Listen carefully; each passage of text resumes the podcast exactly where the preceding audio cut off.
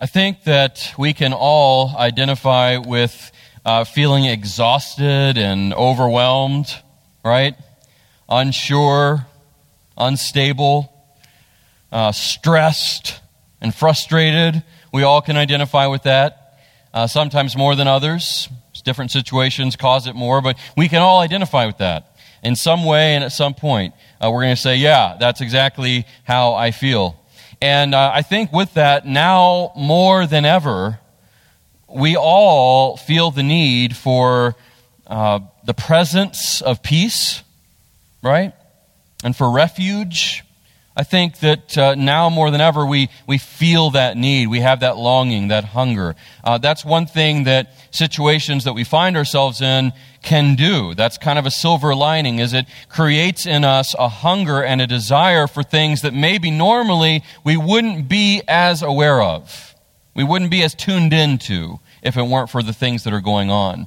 And so I think there is a very real and a very deep sense of um, I need to go to a source of peace that will always be there, that will not let me down. I need a refuge that nothing else around me is going to provide. I think that there's a lot of us that are feeling that, and that's not a bad thing.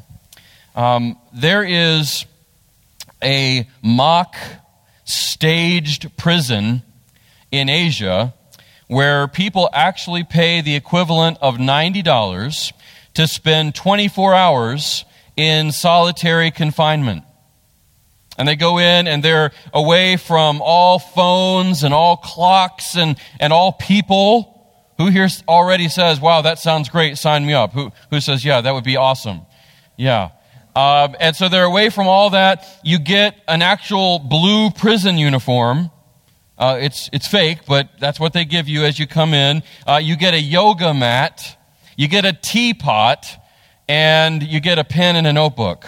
And that's what they give you. Uh, the guests have a private bathroom, which is nice. That's something no prisoner has.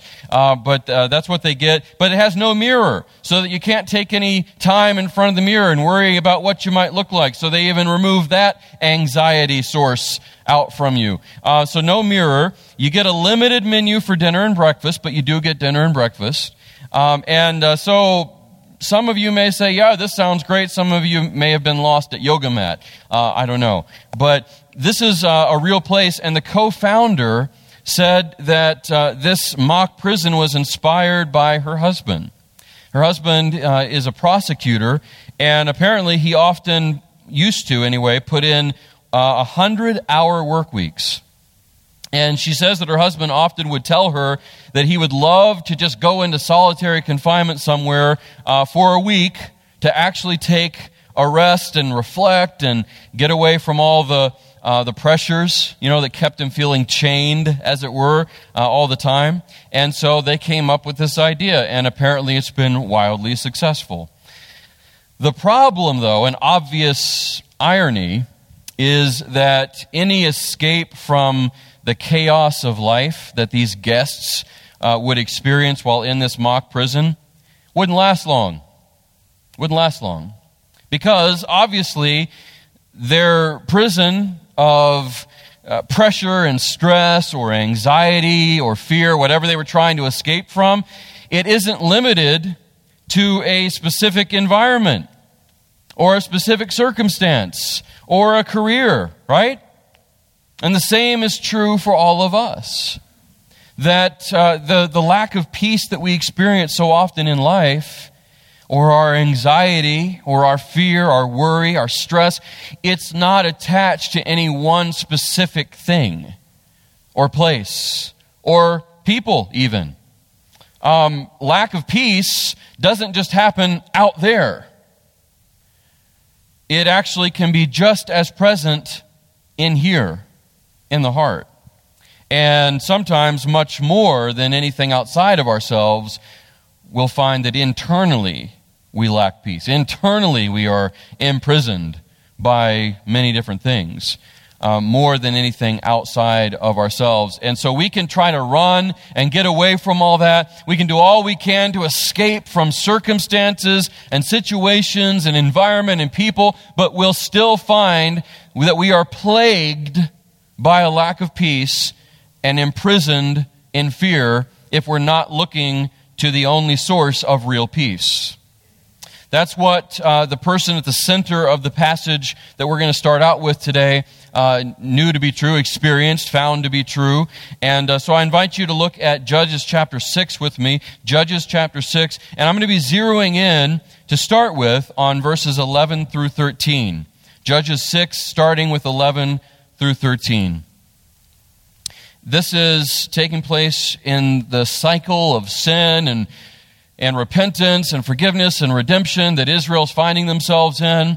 Uh, they are, are being taken captive by different people, and uh, because of their sin, because of their wickedness, because of their failure to turn to God and repent. And so he, he gives them over to these overlords, and they're in trouble and they're discouraged and they're definitely not in peace. And so they turn to God and say, We were wrong.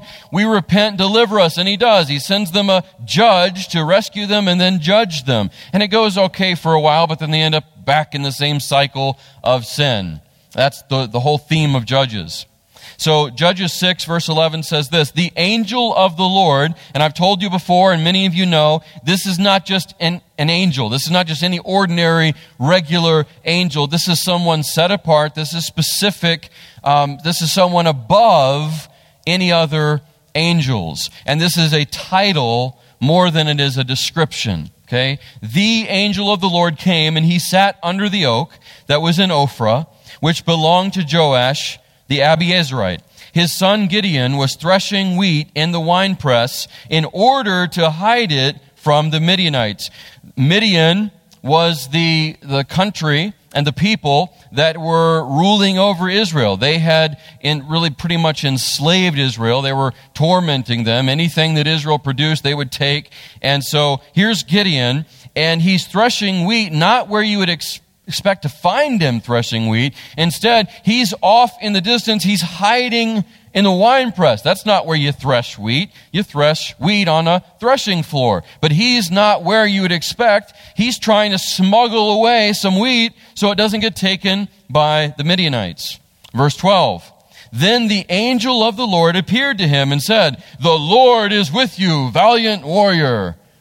Don't you just love the, the, the uh, sarcasm and the irony there and the humor?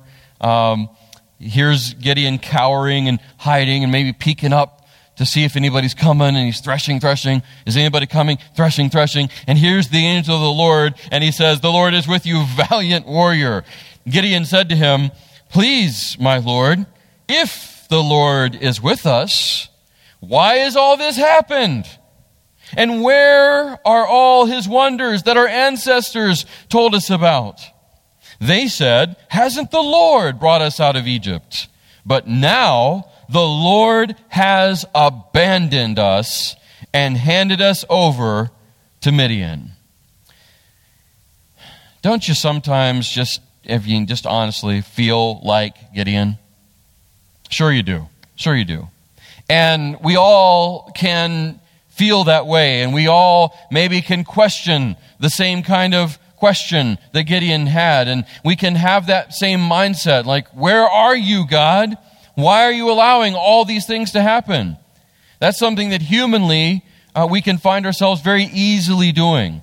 When we're, when we're in the midst of a situation or a set of circumstances that we didn't ask for, that we don't like, and we wish would go away, and it's not, we can find ourselves saying something similar to Gideon. Even if we don't say it out loud, we can find ourselves thinking it and feeling it in our hearts. Well, God, I thought you were bigger than this.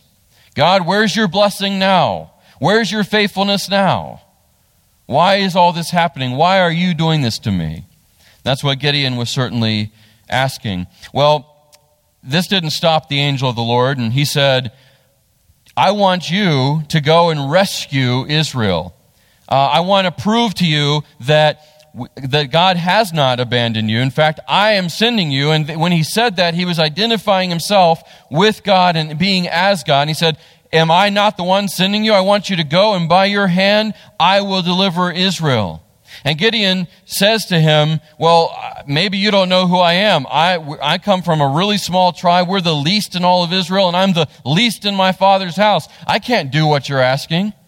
And it still didn't stop him. He said, No, go. I'm commanding you. I want to use you to deliver Israel.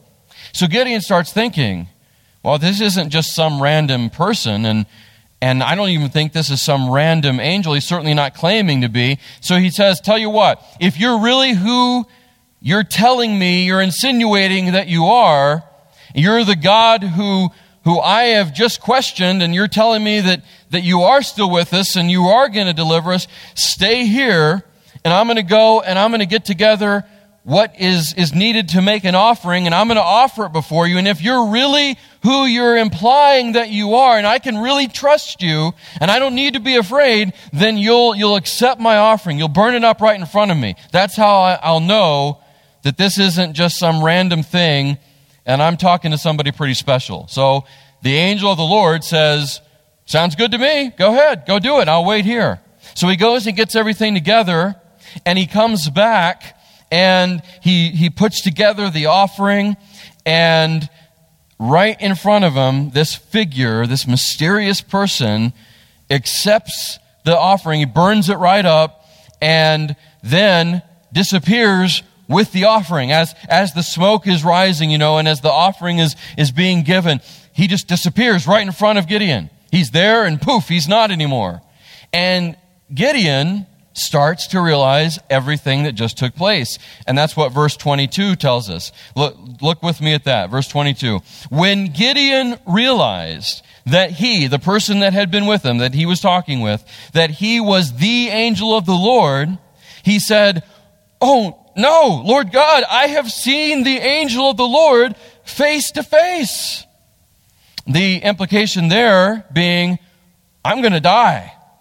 He knew now who this was. This was not just an angel, this was the angel of the Lord, which was a title for whenever God would appear in human, literal form before his people. It's what happened with Abraham and Isaac and all through uh, Israel's history. Moses in the burning bush. And so whenever this figure would appear, he would accept worship. He would give commands and give strength for the commands. He would accept offering and he would speak with the complete first person authority that belonged only to God, which showed this was an appearance of God before people. And so they knew this was a long standing thing, a reality, that if the angel of the Lord appeared before you, you were seeing God. And you should be afraid, very afraid. That's what was going on here. But verse 23 the Lord said to him, Peace to you. Peace is always good, but it's extra good when you are extra afraid, you know? When you find yourself uh, just totally tossed around with waves of fear and uncertainty, and, and things look like they couldn't possibly get any worse, and, and then something comes along or something is said to you that reminds you that peace is available, it's just so much sweeter. And so here's Gideon, sure that he's going to die because he's seeing God.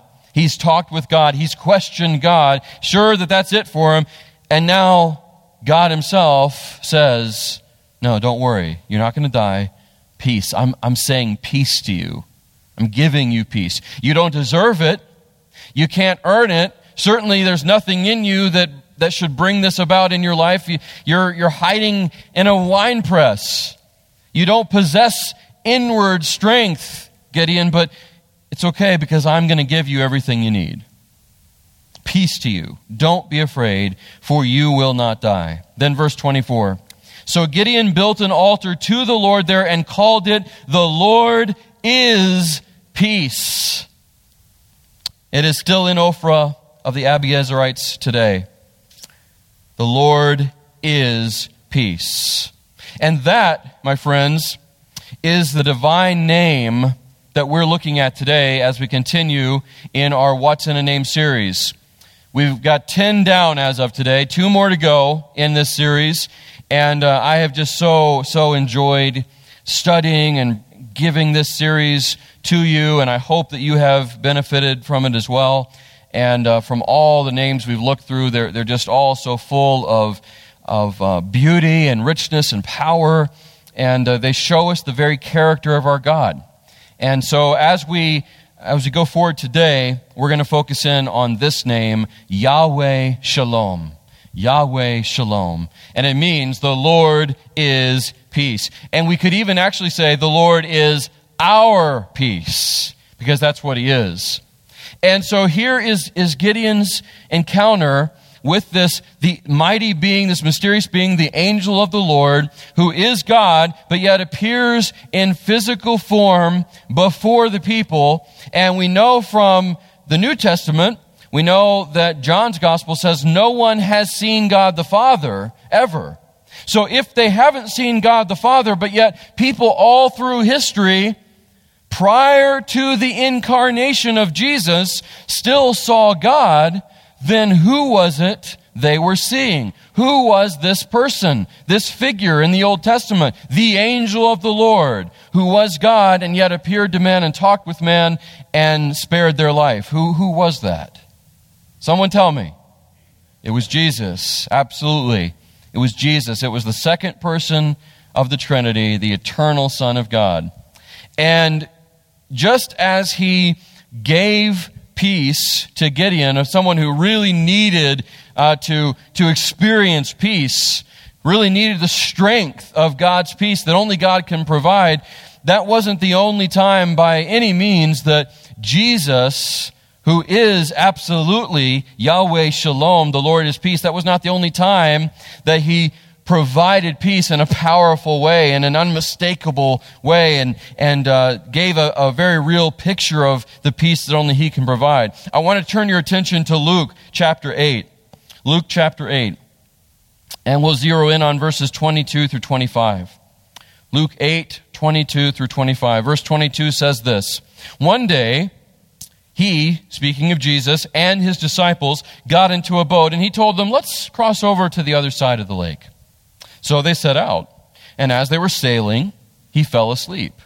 Now, I don't know how many of you have been out on an actual sailboat, have actually been sailing, um, but man, I don't know, even on the best of circumstances, how someone would fall asleep in a sailboat. Uh, I mean, it's just that, you know, back and forth,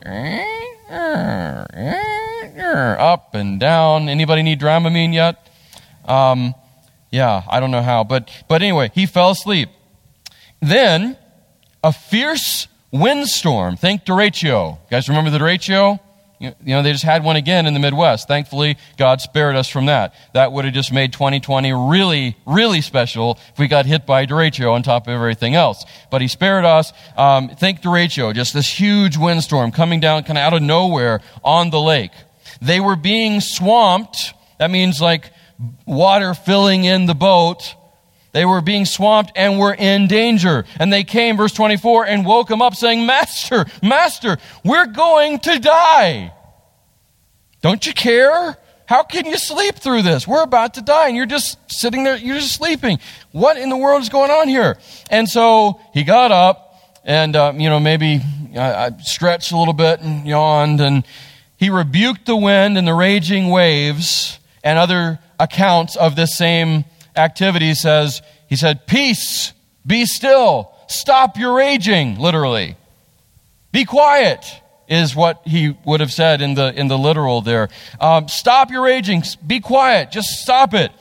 And there was a calm. So, howling wind, crashing waves, and then all of a sudden, nothing. Just even water, sun probably out, birds chirping, seagulls again.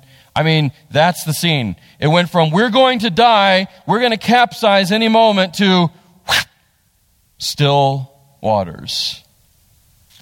And he said to them, Where is your faith?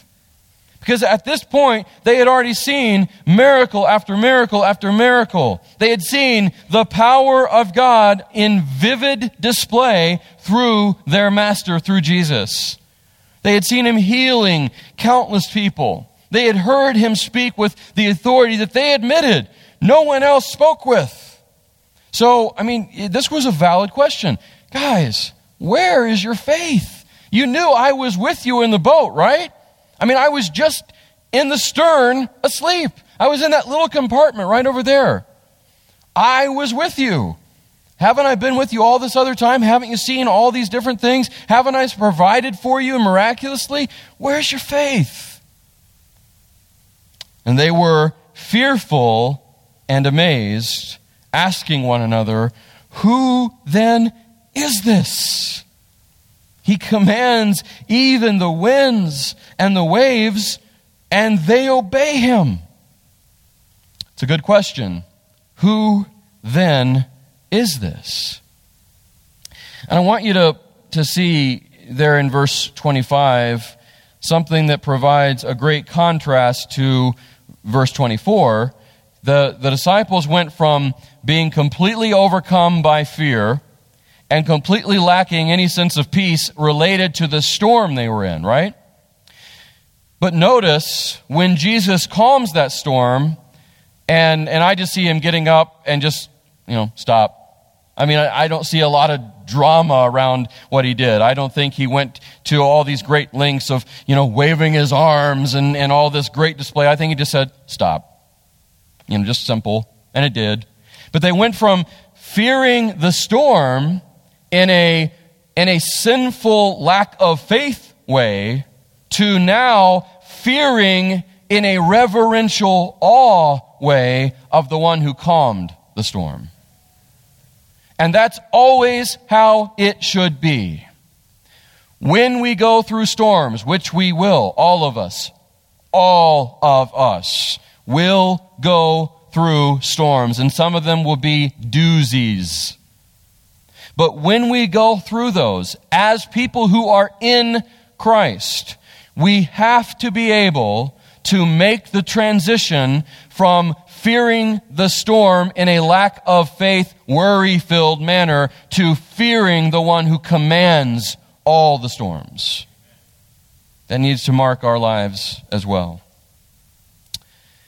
And the reason Jesus could have slept through the storm. The reason he did sleep through the storm, you know, they were asking, how, how is this possible? How can you be asleep at a time like this? The reason that Jesus could sleep through the storm is because he was sure of his identity.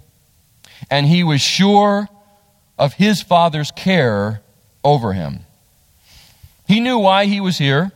He knew what he was here to do. And he knew and trusted in the fact that his father was not going to allow anything to prevent that plan for which he was sent. And he knew who he was. He knew he was the Son of God. He knew he was the Savior of the world, can't come to redeem mankind. And he knew and was not confused about the fact that he was the creator and sustainer of all life. While he was there in the boat, he was the only one who could command the storm to come or go. He was the only one that could keep that boat together while he was in it. I mean, he was literally holding the molecules of that boat together while he was in it. He's the one that was giving his disciples breath at that very moment. He wasn't confused about his identity. And friends, neither can we be.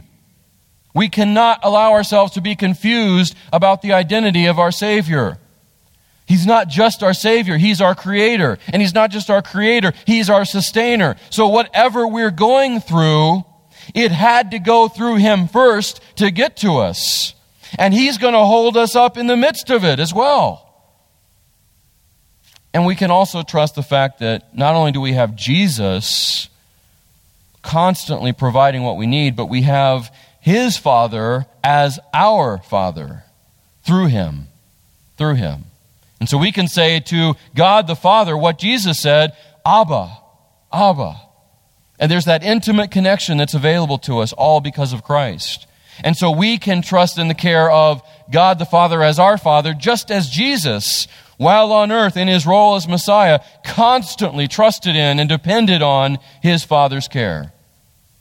That's what he wants to be true of us, just as he did. He was sure of his identity and he was sure of his Father's care for him, and he wants that to be true of us as his followers. And we can be. We can be. And the reason we can be, and the reason that we can trust and rest even in the midst of the worst storm that comes our way in this life, The reason we can, we can trust and rest and know peace in the midst of all of it is because the one that calmed the storm on the sea can calm the storm inside of me. Do you believe that, church? The one that calmed the storm on the sea can and will calm the storm inside of me. No matter what that storm might be, it's nothing for him. It's not going to be bigger than him. It's not going to be too much for him to handle. And 2020, my goodness, it, it has been the year of the storm in a, in a lot of different ways. One storm after another. It's, it's really been a significant experience, hasn't it? I mean, not only do we have COVID and all that goes with that, and, and all the, the frenzy and chaos of that, and all the unsettling nature of that, and the things that it, it's disrupted. It's disrupted life as we know it. It's disrupted our preferences. It's disrupted our comforts. It's disrupted our plans. It's caused all kinds of division, not just in our country, but even in the church, unfortunately.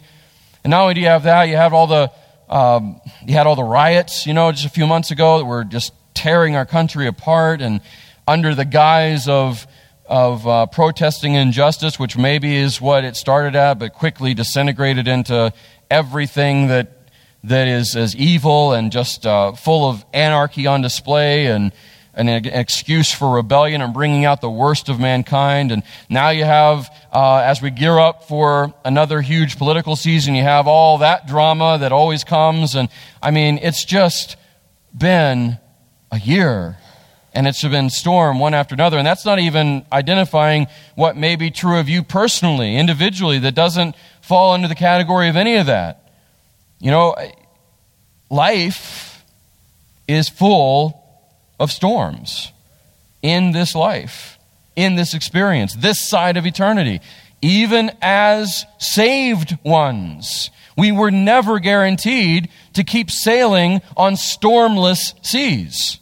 Quite the opposite. Jesus said, in this world, in this life, in this experience, you will have tribulation. You will suffer hardship. Storms are going to come your way. But here's the good news in that you can take heart, you can take courage and have courage because I have overcome the world.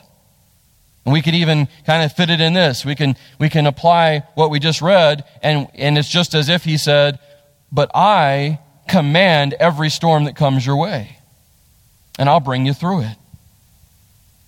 No matter what storm may be around you right now, no matter what storm may be in you that you're dealing with internally, in your heart, in your mind, your spirit, whatever is crashing in on you right now, whatever it is, I promise you, I promise you that the one who calmed that storm that day on the Sea of Galilee can and will calm all the storms that come your way and the, that you have to deal with, not just externally, but internally. I promise you. And the reason that that's true and that I know it to be true, and the reason I can promise you that, and you can remind yourselves of that promise, is because Jesus, the one that you at some point believed in to save you from your sin, he is peace. He is peace. Jesus is peace. He is Yahweh Shalom. He is the complete total manifestation of that great divine name that Gideon experienced all those years ago. He's the same. He is that. He's the embodiment of it. He's the full revelation of that name. Jesus is peace. And not only is he peace, he causes peace.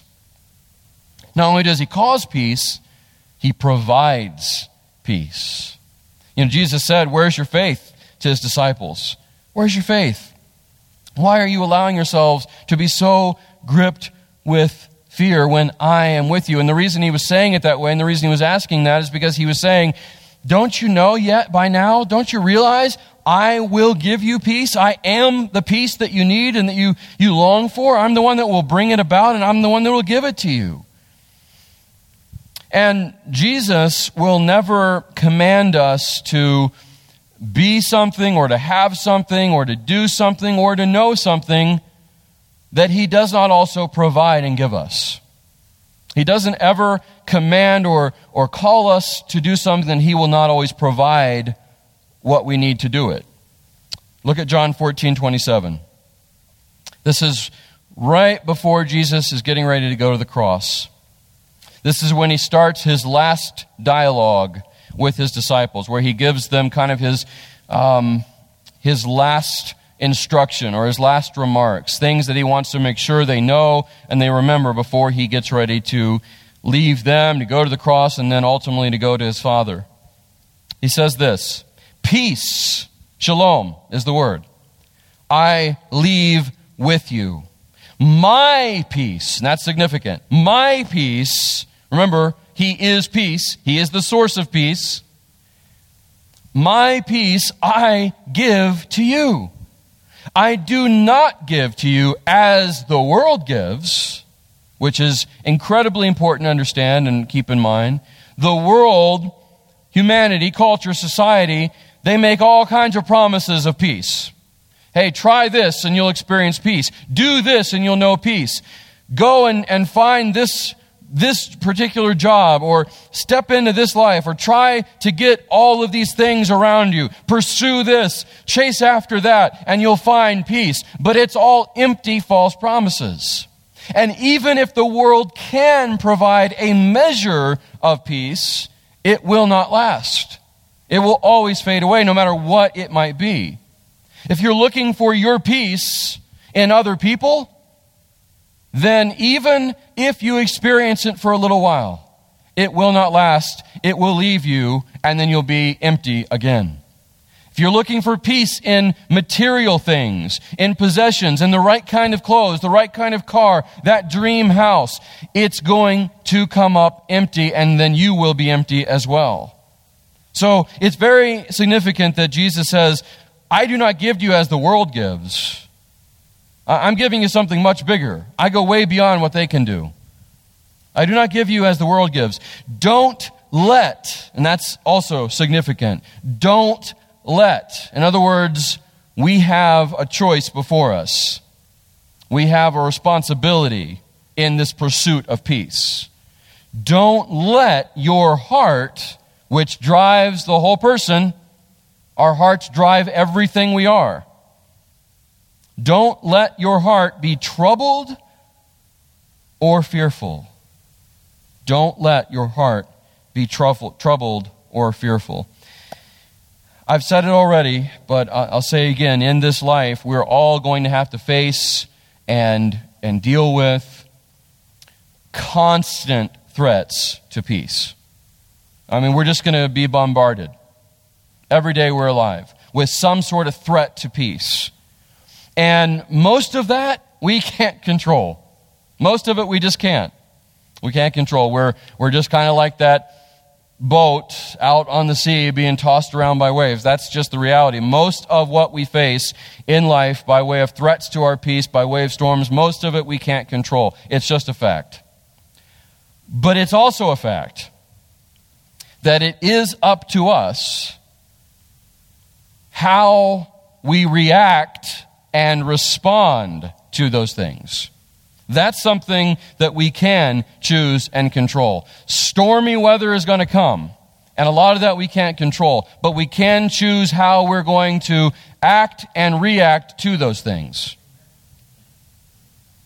If we are in Christ, if you're here today and you know for a fact the Lord Jesus Christ is your Savior and Lord, if you're in Christ, then believer, you and I have the supernatural ability to choose to reject worry and to embrace peace.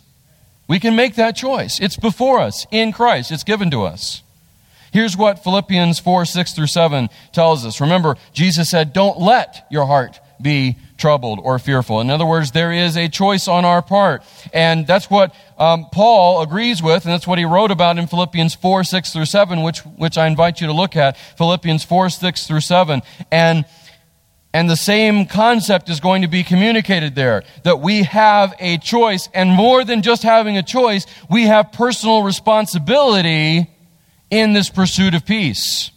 And as we look at this in just a second, I want you to see something. I want you to see in this little passage a powerful recipe for peace. And if you're taking notes, or you're one that doesn't mind writing in the margin of your Bible, I would even encourage you to write that. Recipe for peace, because that's what this is. That's what Paul is providing for us in this passage. Here we go Philippians 4 6 through 7. Don't worry about anything. Anything, Paul? Yeah, anything. Don't worry about anything. And remember who Paul was and the experiences he went through. All the rejection of his own people, persecution, beatings, torture. Um, he went many times without food, so hunger. He, he went uh, without clothing. He had been shipwrecked. I mean, if anybody had reason to worry about things in life, he was one of them.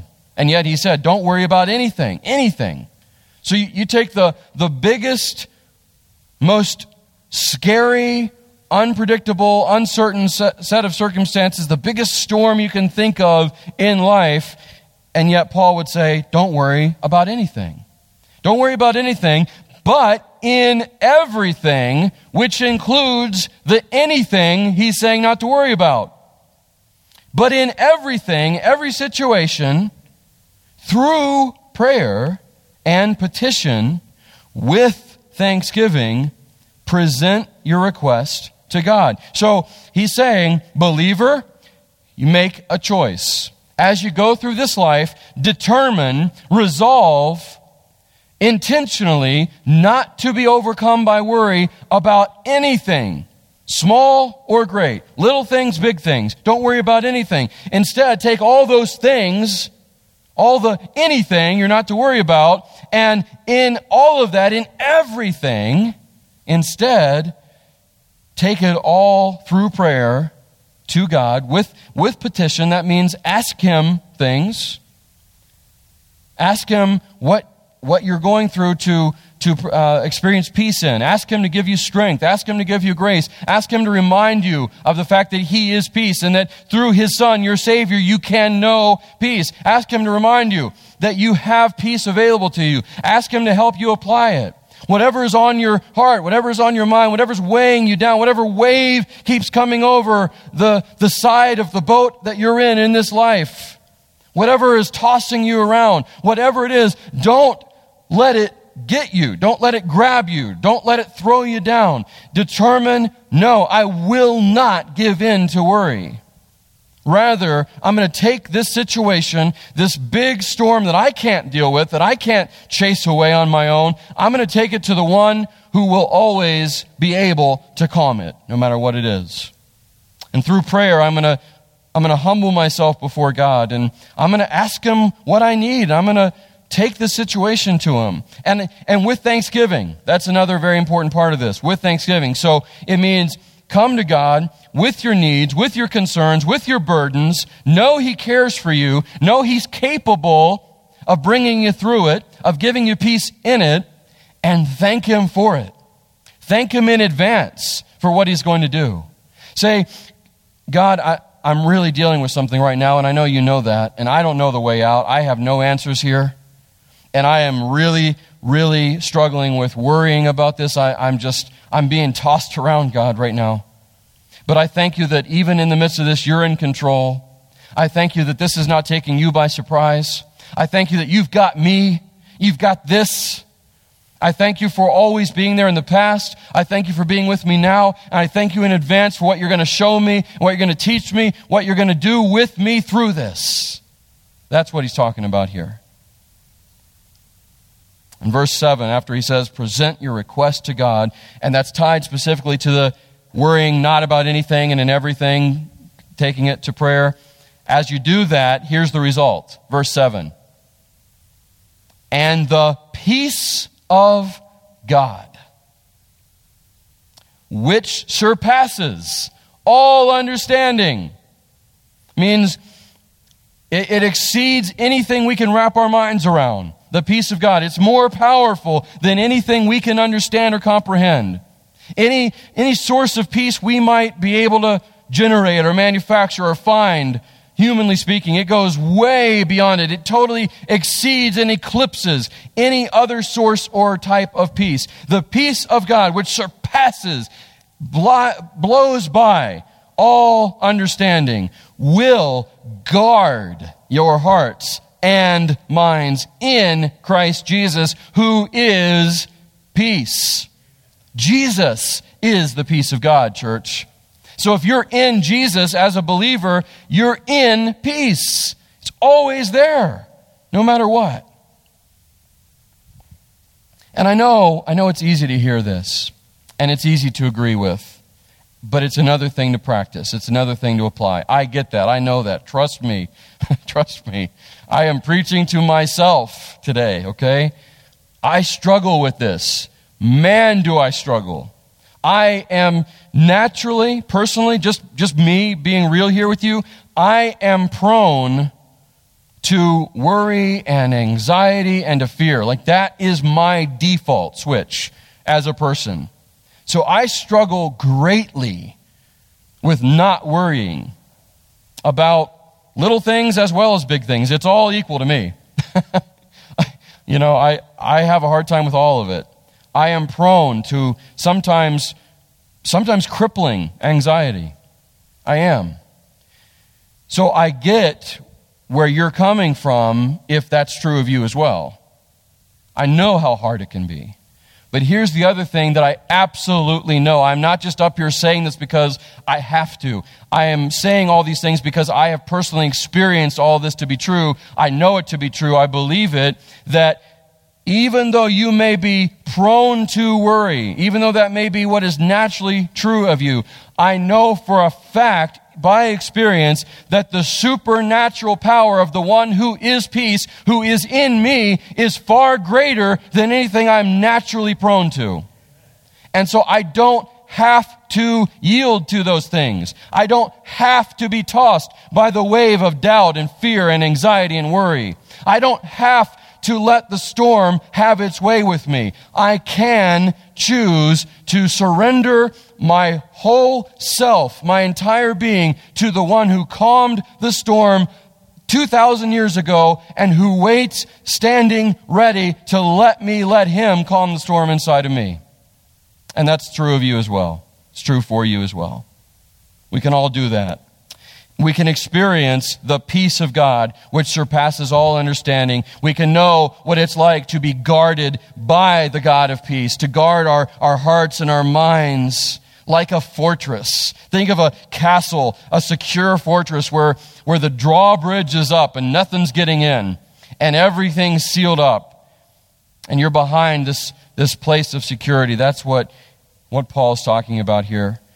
But it only, it only happens, it's not forced on us. It only happens as you and I make that choice to not worry about anything, not be anxious in anything, but instead, in everything, through prayer, through petition, with thanksgiving, to present all of those requests to God. That's the only way that happens. Verse 7 is the result of verse 6 what all this means, all bringing it all together. This is not original to me. This is a statement that's been around for a long, long time, but it's just as good as it ever was, and it's just as true. And that's this No Jesus, no peace. No Jesus, no peace. That's, that's the sum of it all. I mean, that's really the gospel. If you know Jesus, you're going to know peace because He is peace. You don't have Jesus in your life, there's no Jesus in you, then no peace will be in you either. No matter how hard you look, no matter how hard you try, without Jesus, peace is not possible because He is peace. He is Yahweh Shalom. So, with all that being said, I want to leave you with the benediction that Paul gave in 2 Thessalonians 3:16 where he says this now may the Lord of peace himself give you peace at all times in every way. The Lord be with you all. Amen. Let's pray. Lord Jesus, I thank you that you are peace. I thank you that in knowing you we can know peace and have peace. I thank you that you give us the peace that you command us to have. And you don't ever call us to or ask us for or command us something that you will not also provide, that you will not also give us by way of fuel or ammunition for. Thank you for that. Thank you that just as you calmed the storm on the Sea of Galilee, so you will calm any and every storm that comes our way, that comes at us and that we deal with inside of us. I thank you for being the same yesterday, today, and forever. Help us to really believe and to remember and recall and apply the fact that you are and always will be Yahweh Shalom, our peace. And I pray, Lord Jesus, as we experience that from you personally, as we remember that and apply it and live it out, help us then to be people of peace that point others to you. May others see in us a powerful peace that they, they can't wrap their minds around, that they certainly can't experience in their life or in their situation or in the world. And may they see such an attractive peace in us that they cannot help but ask us about it. What is this reason for the peace you have? What is this reason for the hope you have in the midst of all these storms we're all going through? What in the world is it with you? And then we can say, it's not me, it's not us. It's because we know peace and we have the person who is peace, the Lord of peace. We have him as our Savior. Let me introduce you. Oh, may, may that be what we find happens in and, and through our lives. May, may you use us in that way as we surrender to your peace, as we accept your peace and make that decision to surrender to the peace that you provide, Jesus. Use us then to point others to it, please. And we'll praise you for that. And, and I just praise you for the fact that personally, I don't have to be tossed around by every wave of worry I, I have known and can continue to know your peace moment by moment. And I pray for my brothers and sisters here that they would be able to experience the same thing every single moment. And we'll all praise you for it, and we do so now in your name. Amen.